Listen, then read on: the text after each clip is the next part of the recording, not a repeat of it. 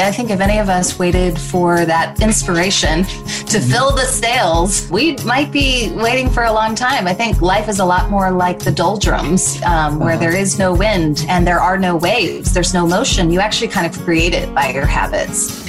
Welcome to the Habit Podcast conversations with writers about writing. I'm Jonathan Rogers, your host.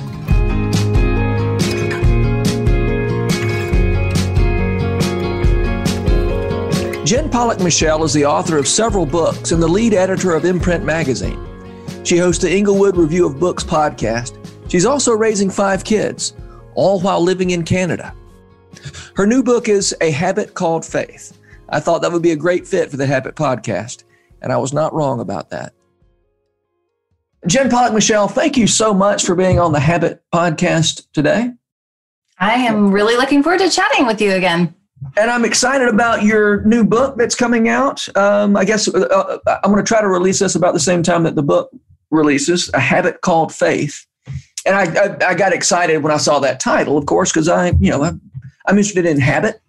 Um, I've named my podcast the Habit Podcast. Um, to quote, you know, Flannery O'Connor said, "I'm a full-time believer in writing habits," mm-hmm. and um, and so um, so let's talk about let's talk about habit because that's really what um, you know your book is about forming habits or or i guess maybe i shouldn't say maybe is that fair to say it's about forming habits or is it rather a vehicle for forming a new habit I think it's about the idea. I mean, yes and yes, sort of. You know, I think it, it's about forming the habit of Bible reading, but it's also about thinking of faith as a habit. Um, I think a lot of times people think of faith as built by epiphanies, you know, mm. those sort of mountaintop experiences. And sometimes we don't make the connection all the time between just regular practices and formation of faith and we also don't think about the practices as a way into faith.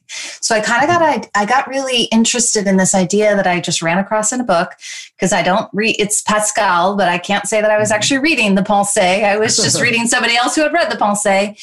And pascal had said you know there are a lot of people who they resolve all of their intellectual questions about faith but they still don't have faith. It's not mm-hmm. anything that's vital. They're sort of convinced on a rational level, mm-hmm. but they're mm-hmm. not ex- they're not they're they're not practicing the life of faith. And he said you actually have to practice the motions of faith to kind of move your way into faith.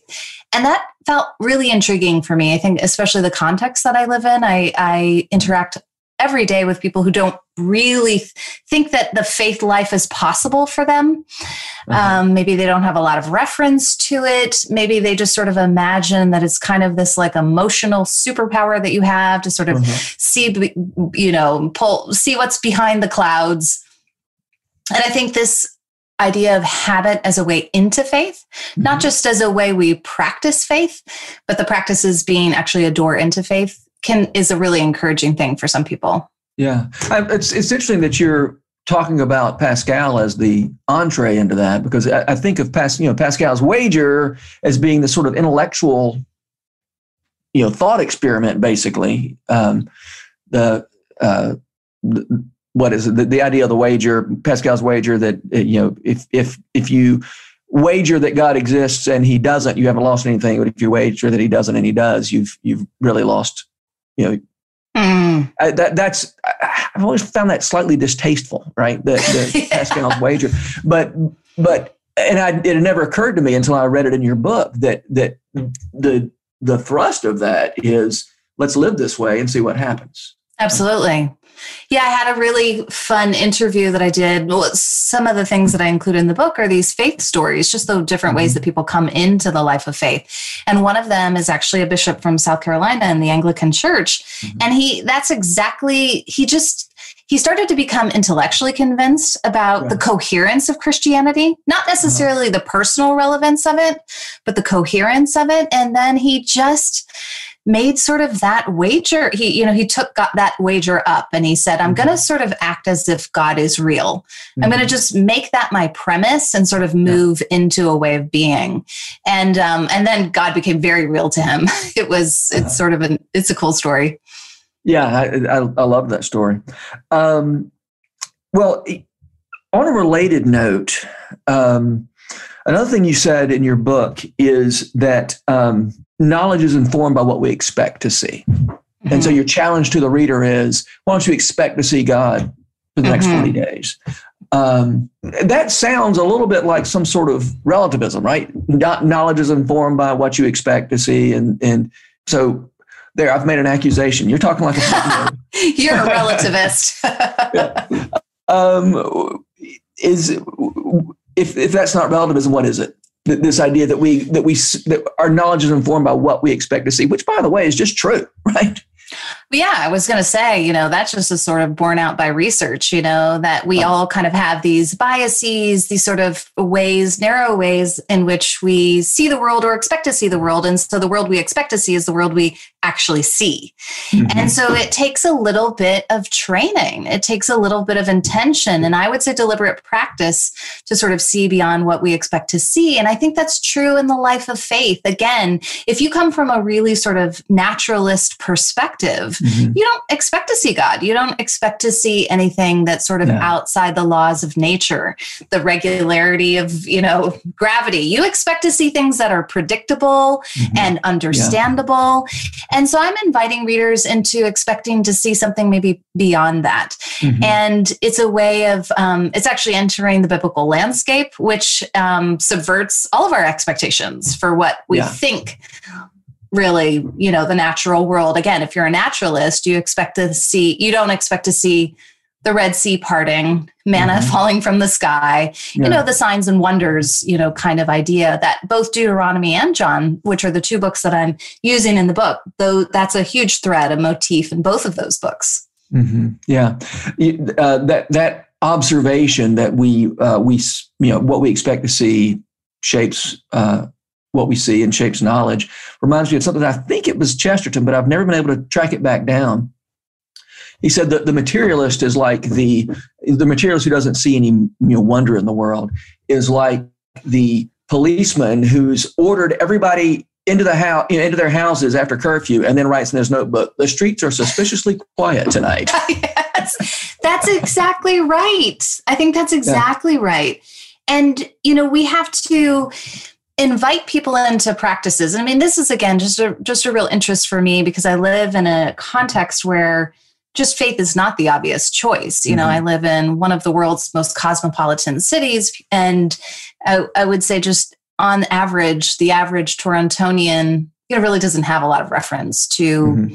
faith. I mean, maybe you know, great grandma or grandma went to church, um, but there, there's just a very different history here. There's a very different kind of cultural reference to Christianity. And so inviting people into a practice mm-hmm. where they actually they they change what they see. And I think that is what Bible reading can do for us. I think a lot of times we think of it as sort of informational, yeah. um, but if we think of it narratively, like as a as a story that sort of shapes our expectation of the world that we have, mm-hmm. you know, I mean, the as soon as we enter into the landscape of Scripture, we're in a totally different world than the one that we would normally expect to see if we only came from that kind of materialist naturalist perspective. Yeah, yeah. Okay, so this as I think you know, is a podcast about writing. Mm-hmm. Um, so let's. I, I, do want, without sort of turning, you know, your book into writing lessons. I'm, I'm interested to hear about your habits, since this is a book about habit. What? Tell me about your writing habits, and and I'm especially interested, for instance, are there, are there ways that as a writer, you go through the motions, like your habits help you go through the motions even when you're not feeling it. You're not feeling inspired or you're not feeling Absolutely. I mean, I think if any of us waited for that kind of inspiration to fill the sails, you know, um, we might be waiting for a long time. I think life is a lot more like the doldrums, um, where uh-huh. there is no wind and um, and there are no waves. There's no motion. You actually kind of create it by your habits you know so there's all kinds of ways that i create kind of wind i guess i mean i think mm-hmm. again if you sort of take that like if we could wait for the wind or we could paddle and uh-huh. the habits are, are a little bit of the paddling so i create writing assignments for myself all the time really? you know i do um, you know i think about my monthly letter to readers as just a writing assignment yeah. um, and I think of, um, I journal. I'm a regular journaler. I should say that I actually have become much more of a journaler in the pandemic. um, where because I think writing is a careful paying attention. It is the disciplined habit of paying attention to a lot of different things. And just as a writer who is very interested in the spiritual life, yeah. I pay a lot of attention to what's going on inside of me. You know, as much as I try to pay attention to God and, you know, scripture and things that are going on outside of me, but I'm very interested in the intersection of those things. So journaling journaling is a habit that is it's a spiritual habit and i also think it's a writing habit because it's it is um, a way that i like just it's actually a way that you get beyond spectating. I think as a writer, yeah, a you have to move beyond spectatorship. And I feel as if our world is just built on the habits of spectatorship. We, and to get beyond that, where you actually sort of um, move into even the habit of forming your own opinions, mm-hmm. um, of noting your own reactions, of sort of taking account of your own fears and worries and longings and desires. Like all of that is super important so I have a journal, like I'm doing regular examen every day. You know, I'm just asking myself literally the same questions every day and I'm writing. And I'm not just like thinking in my mind, I'm actually taking up a pen and paper. Pen and paper is a huge um, kind of foundation for most of the writing habits that I have. I try to get away from my computer, especially really early on, because I find that I just freeze up, that I have all these kind of expectations that I bring with me that, you know, well, this better be good and this better be soon make sense. And there's just mm-hmm. a way that the computer only allows you to kind of draft and think in very kind of coherent linear ways. Huh. And I and I I have to get beyond that. So there's I keep messy notebooks. I actually keep mm-hmm. a couple of different notebooks. I keep a I keep a three ring binder, which is where more of my journal is.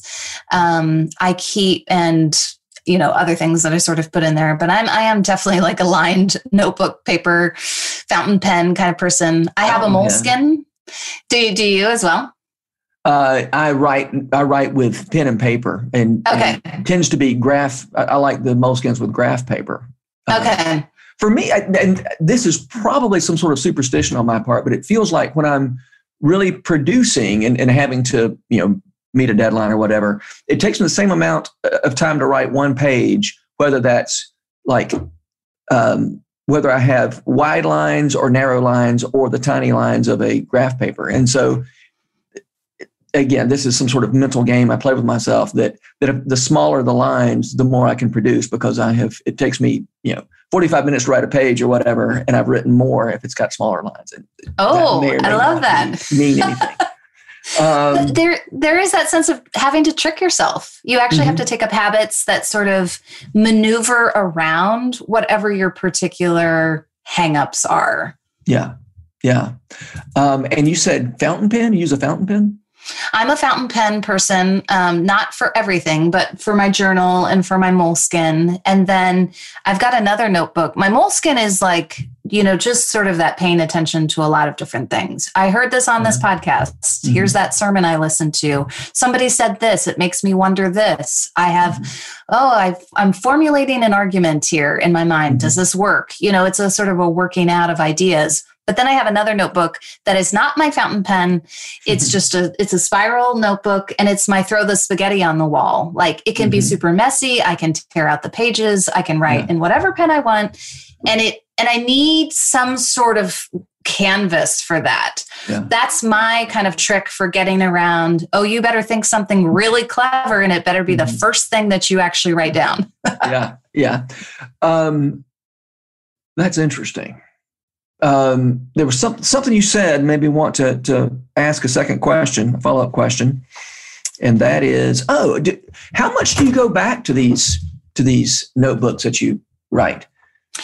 That is a habit I think I'm actually trying to cultivate more now. Mm. The problem is, so I do you want to know? I I literally wrote like 300 pages, like front and back probably for the year of this pandemic with journaling uh-huh. just really wanting to sort of keep a record of just just all kinds of things it was sort of like my historical account of what uh-huh. was happening um, and i've scanned those now and i've put them in my computer and i think you know what i don't think i'm going to go back to those a ton i sort of mm-hmm. flipped back through and then i drew out some things where i noticed themes you know mm-hmm. i'm really I was I was so I have been continue to be so um, intrigued by the idea of the way we live in time. I mean, that was just sort of all uh-huh. the anxieties that I had, I've had over the pandemic have been related to time.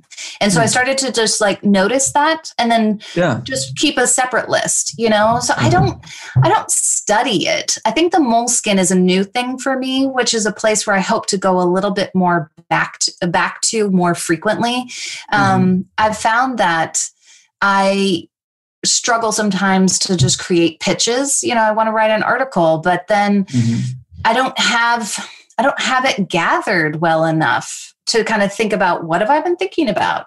So that's what I'm hoping to do a little bit more there. But I do think that there is a benefit to it, even if you don't go back to it. Um, I do too. Yeah. Mm-hmm. Um, and it seems like you know when I write down little little ideas off. I don't do this as much. Like they used to write on scraps of paper and then lose them, but it always felt like they came back right when I needed them. Oh, like, I casting the bread on the waters, you know, and they would they would just turn so true. Right. It was true. And books are that that way too. You know, maybe you uh-huh. order a book, you yeah. buy it, and then you you're not as a I don't know, you don't need it exactly when mm-hmm. it comes and you mm-hmm. put it mm-hmm. on your shelf and then maybe you don't pick it up for another year. I have yeah. had that experience just recently with the book where I thought, "Oh, I'm really glad I have this book." I didn't really pay much attention to it when it actually arrived. Yeah, yeah, I, I know, I know the feeling. Um, and by the way, how do you? What's the relationship between the spiral notebook, right? Whatever you, you know, this the spaghetti on the wall notebook and the Moleskine so the spaghetti on the wall is, you know, it might be just um, a, a, really messy sort of working out of an argument. It could mm-hmm. it, it, can actually go both ways. So maybe the Moleskine is I somebody made I read this essay and they were making this argument. I'm not sure if I agree with that. Maybe then I go to the spaghetti on the wall notebook and I just make a list, list of things like here's what, here's how I take issue with what they said. This sounds like I'm such a critic, but I think writing is it's you're in conversation. Yes. Always with other writers, other books and you know you're reacting to mm-hmm. maybe maybe and the only thing that you really can if you just there's nothing to write if you just agree with everything yeah right um right. so maybe the Moleskine is sort of oh i read this this is the argument they formulated then the spiral notebook is how, how am i interacting with that mm-hmm. yeah. and and then maybe the next step is is maybe my laptop, you know, where yeah. it's okay. I, I, think I actually could sort of piece together something coherent, like a response mm-hmm. to that. Yeah. So you've you have mentioned already the idea of of not being a spectator, mm-hmm. um, and um, the way you talk about entering in a conversation with other writers. Um, and, and I think it's important that readers think of themselves as being in conversation with the writers that they're, they're absolutely reading, right. Not not just even if you don't plan to write, um, you know, we're always in conversation. Um, and I, I, think that's you're kind of talking about the same thing, right? When, when you that's another way of saying the same thing. Not being a spectator is acknowledging that you are in dialogue with other thinkers. Is, is that is that fair to say? Yeah, that's absolutely fair to say. And I think I'm coming so late to this habit. I don't know. It's really mm-hmm. weird how you can get through like undergraduate school and graduate mm-hmm. school and um, still not cultivate that habit. And I think there's part of it um, being honestly a woman.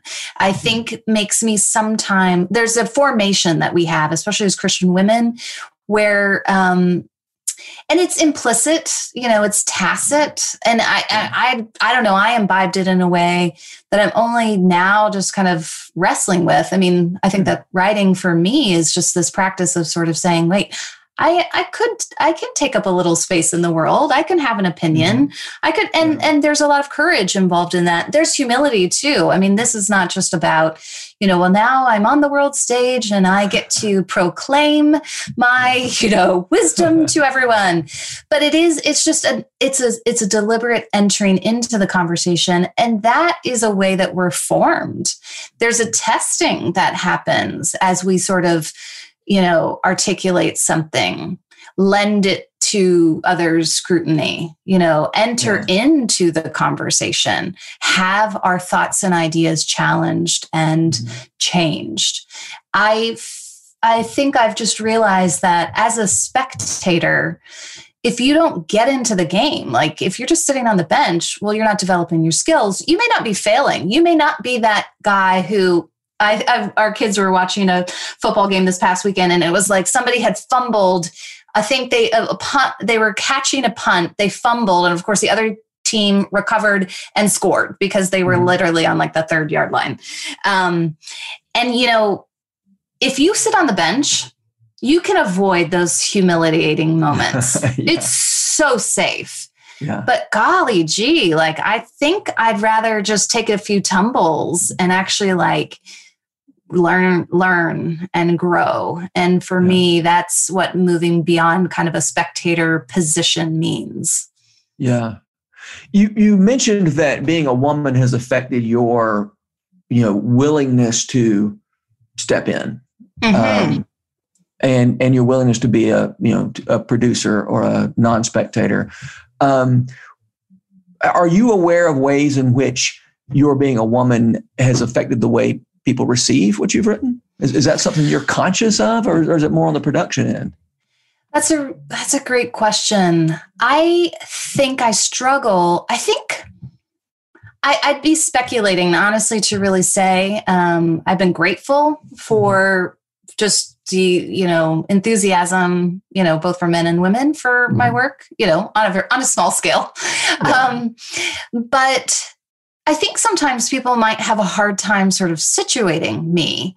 Um, I think it if you have a position, like I think this is what a lot of men enjoy, you know, enjoy institutional affiliation, mm-hmm. um, and women do too. But this is just something I don't have. I don't have institutional affiliation. I don't have a credentialing in, especially in theological education. So you know, sometimes I think, I wonder, I guess, if other people wonder well, what business does she have sort of writing on mm-hmm. these things? Mm-hmm. And I've I've tried to over the last several years just sort of like inhabit the role of the writer. Mm-hmm. Um, because a writer is not an academic necessarily. Um, a writer can exist in a lot of different forms, right? Mm-hmm. You know, there are writers that are academics and scholars, there are writers that are cultural commentators, there are writers. I mean, this is a long tradition, actually. I was just before we got on the podcast, you know, we have the testimonies of Perpetua and Felicitas. what was her name? The servant.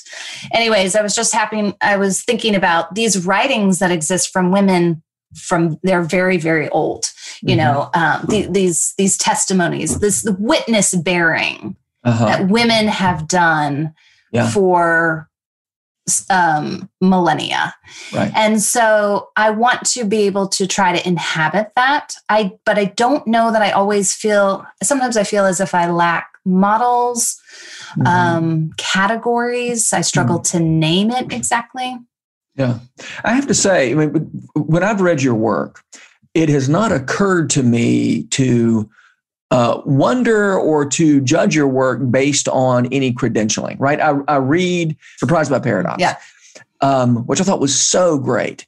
And I, um, especially your distinction, uh, you know, between uh, mystery and paradox. I, I, that's, that has been, I, I mention that all the time, by the way, to people and hopefully I'm not misquoting you.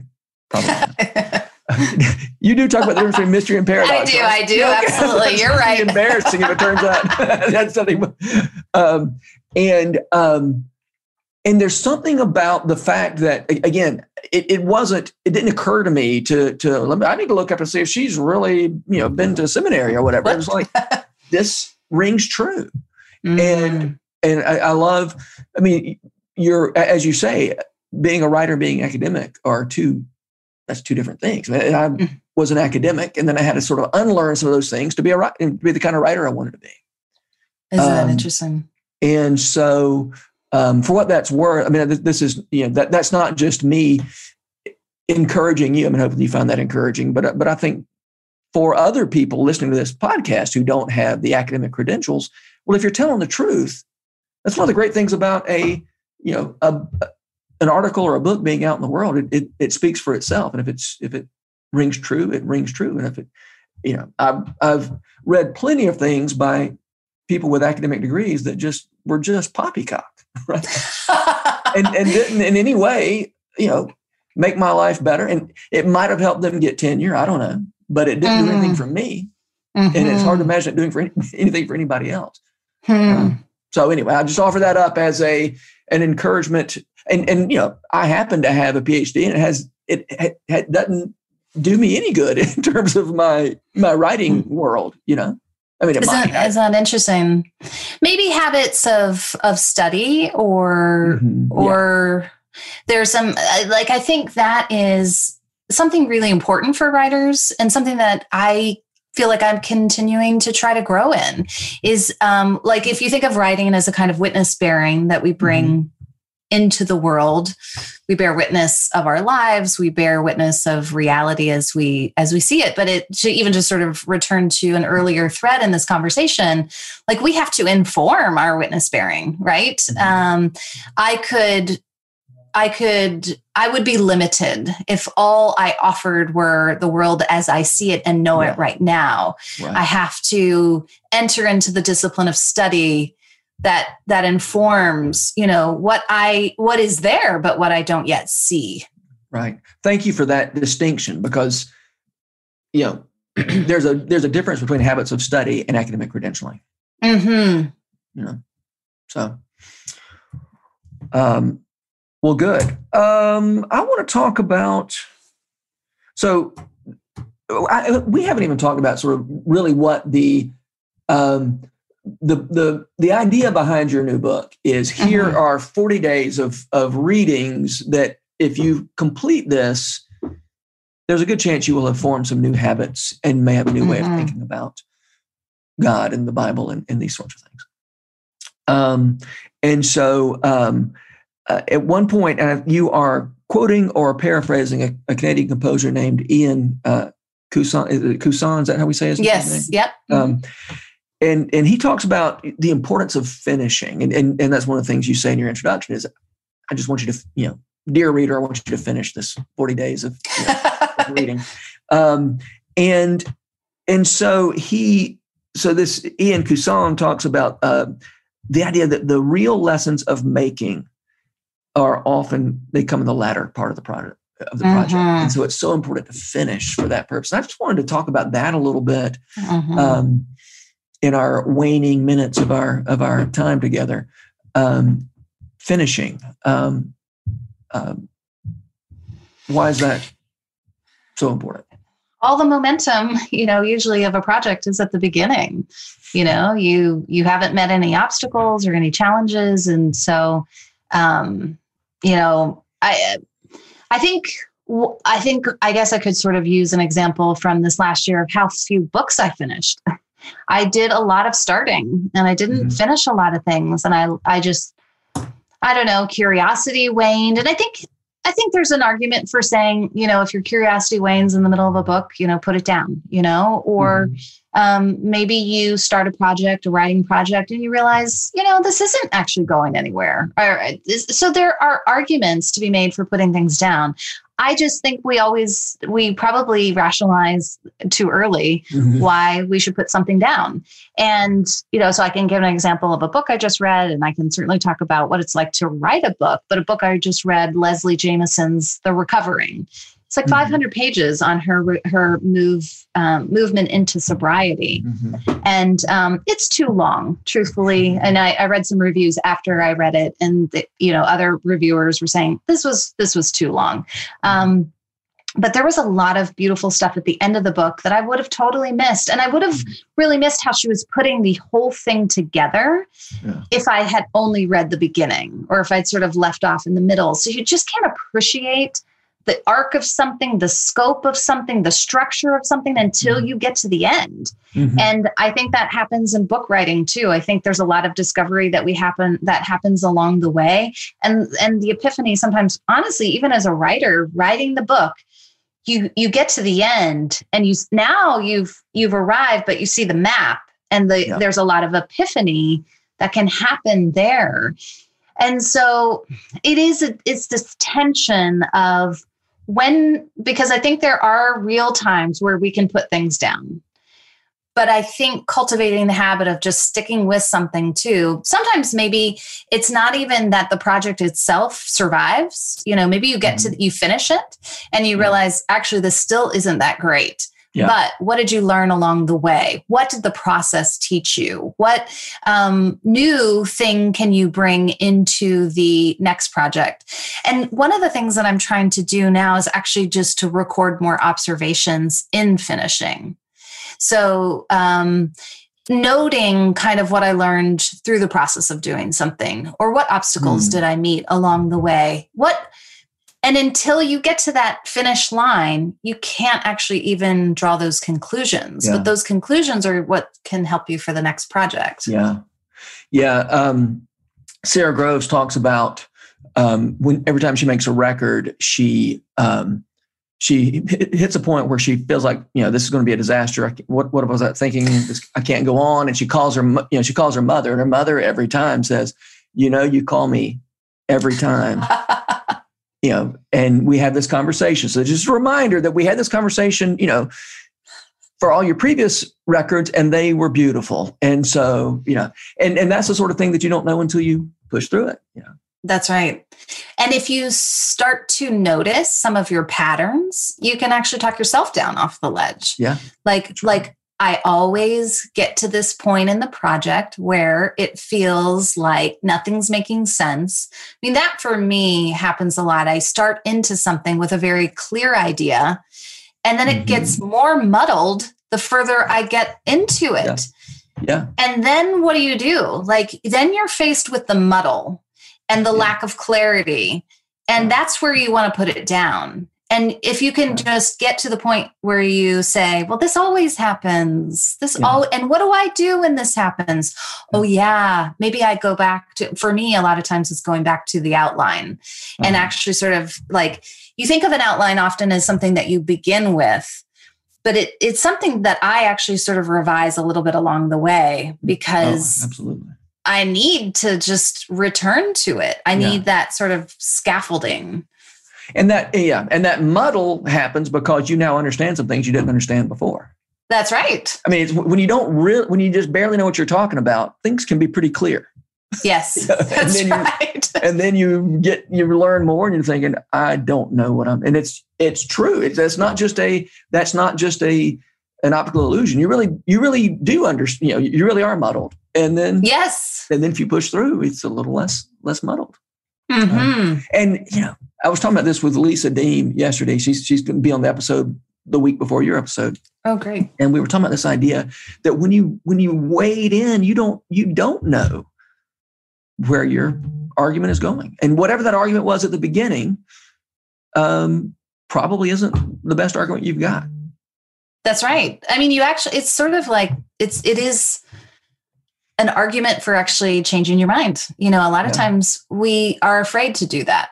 We're mm-hmm. afraid to challenge what we think we know about the world. We think that assertion is like the most the big the the most honorable of virtues. Yeah. You know, but to assert something and then to realize that you were wrong about it, that you were misinformed about some things, that you neglected this whole that your knowledge of something was totally partial. Mm-hmm. Um, of course you should you should revise and re-see yeah. and rethink yeah. Um, it's just scary to do that because then you realize this is actually going to be way more work than I thought it was going to be when I set out. yeah, absolutely. Um, all right, what, one more thing I want to ask you about before we. So this is the penultimate question. Uh, we, will have the last question here in a minute, and you know what that is. Um, yeah. But we, um, I want to know. So you know, in in your talk of habits, um, you know, so often we we think of habit as being something that's rote, automatic. I don't have to think about, which is you know in some ways true. Where's the place of joy in the habits that you're that you're mm. talking about? I think, you know, habit is a way into joy. I think that we, again, we have this idea that like joy will come about spontaneously. We think mm-hmm. that if we live our lives extemporaneously, that somehow we're just going to arrive at the things that we derive the most joy from. But instead of thinking of joy is actually something that you practice.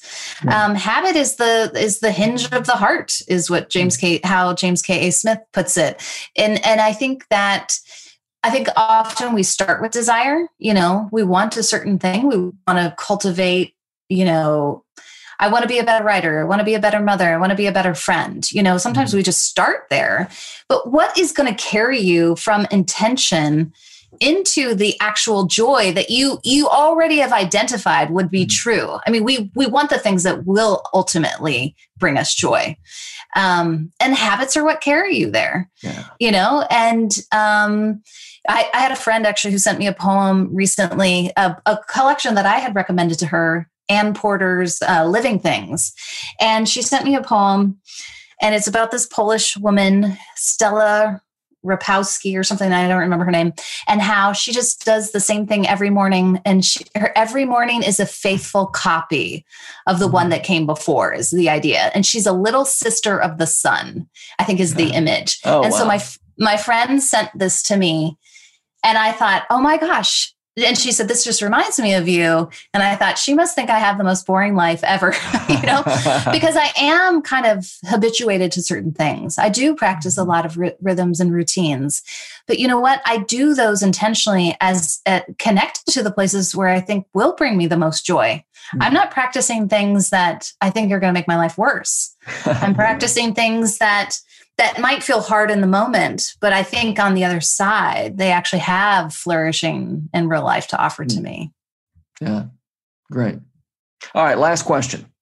Who are the writers? I know you've answered this before when you were on this podcast last year or the year before, whenever that was. But who are the writers who make you want to write? Maybe maybe this has changed since last time we I know. I was trying to remember who I had said last time. Well, I've recently been reading and talking about Jasmine Holmes' book, Mother to Son, mm. on Instagram. And mm-hmm. what a powerful book. We actually interviewed, I interviewed her yesterday and I said, you know, how did you, how do you have so much courage as you write? I really admire writers with courage who don't seem like they're trying to placate all the kind of constituencies of op- opposition. And, yeah. you know, she's talking about black, you know, being a black um, woman. And there are a lot of mm-hmm. constituencies that, you know, have differing opinions. And so she is very courageous and unequivocal in that book um, and I think very nuanced. You know, uh, I think she actually maintains a lot of paradox in that book. Um, so that is a book it recently that I've just been thinking, oh, I could really learn a lot um, mm-hmm. from Jasmine. You know, Karen Stiller. Um, did you have her on the podcast? I can't Mm-mm. remember if um, no. she is a Canadian writer and she has a wonderful memoir called The Minister's Wife. And oh yeah, it has such a powerful voice in the memoir. Um, it's just very um, it's it's unadorned you know it, it's mm-hmm. just just kind of the nakedness of the human voice without pretension without apology without again sort of placating you know the crowd to think a certain kind of way about the uh-huh. narrator um, i really enjoyed that memoir. And I'd been thinking about a memoir project myself, and I thought I'm going to definitely go back to Karen's. Mm. Um, uh, to Karen's book. And then um, Mark Buchanan is actually another Canadian mm. writer. And I have not read a lot of his things, but I was recently at an event where we were both talking to writers. And I loved his approach. You know, I was kind of talking about writing the things that you know, which we know is kind of one of those big rules. Don't write about the things you don't know. And he said, "Well, I I actually write about the things I want to know about. You know, that I I follow mm. my own curiosities as I write." And um and he I think is a very lyrical um, writer in the spiritual formation genre. And I just recently got his book. Well, after that event, I bought his book, book God Walk. Um, so I'm really excited to to read that. And then, you know, of course, I'll just leave you with those three. Yeah, those are great. Um, I want to, and um, did Mark did Mark Buchanan write a book called The Rest of God? Yes, he did. Mm-hmm. I love that book. Yes, yeah, that's a great that's a great book. Okay, well, um, I uh, I guess we're done here. Uh, we're not well, we're not really done. We're just sort of out of time. I, I could we could talk for a long time. Yeah. Um, but thank you, Jen, and um, I hope a lot of people read and benefit from um, from your your new book, A Habit Called Faith. Well, thanks so much, Jonathan. It's always a pleasure to talk to you and to listen to the other conversations you host. This podcast is brought to you by The Rabbit Room, where art nourishes community and community nourishes art. And all our podcasts are made possible by the generous support of our members. To learn more about us, visit rabbitroom.com and to become a member, rabbitroom.com slash donate. Special thanks as well to Taylor Leonhardt for letting us use her song Diamonds as the theme music for season three of the Habit podcast. You can learn more about Taylor and follow her work at taylorleonhardt.com. The Habit membership is a library of resources for writers by me, Jonathan Rogers. More importantly, The Habit is a hub of community where like minded writers gather to discuss their work and give each other a little more courage. Find out more at thehabit.co.